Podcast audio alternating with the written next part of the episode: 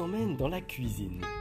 Un dimanche matin, vous êtes reposé, apaisé, vos pas sont lents, les yeux encore un peu endormis, vous vous prenez la table basse que vous aviez décalée hier soir avant de vous coucher pour attraper le chat qui avait piqué encore une fois le capuchon de votre stylo préféré. Mais le genou droit en feu, vous arrivez tout de même sur le plan de travail où vous attrapez ce petit sac en tissu, ce petit sac en tissu moche certes, mais fièrement gagné lors de votre premier quart de marathon au milieu des vignes il y a 4 ans. Le pain, acheté avec beaucoup d'anticipation hier soir, se trouve à l'intérieur, prêt à être grillé.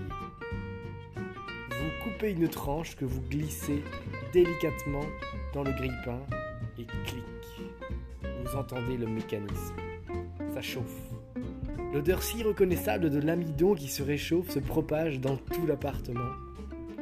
Vous êtes là, les yeux rivés sur l'appareil, en attendant une chose, une merveilleuse chose. Dans 5 secondes, le grille-pain va faire cling ou dingue, ça dépend du modèle que vous avez. 5, 4, 3, 2, 1, cling. C'est parti. Cette incroyable tranche découpée si parfaitement prend son envol, dans une explosion olfactive folle, tous les arômes de ce pain aux céréales prennent une nouvelle dimension.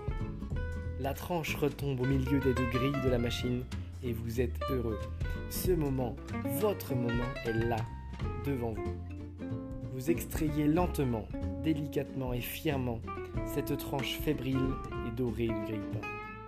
Vous ne vous brûlez pas les doigts, non, car vous êtes équipé, paré à toute éventualité, avec la pince spéciale achetée trois jours plus tôt chez Ikea. L'instant est magique.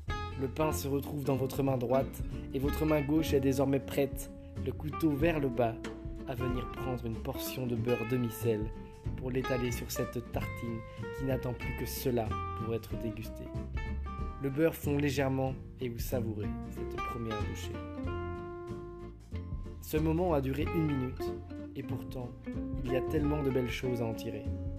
Tous ces petits moments qui nous semblent évidents, sans intérêt, le sont-ils vraiment? Ou pouvons-nous prendre le temps de s'en émerveiller?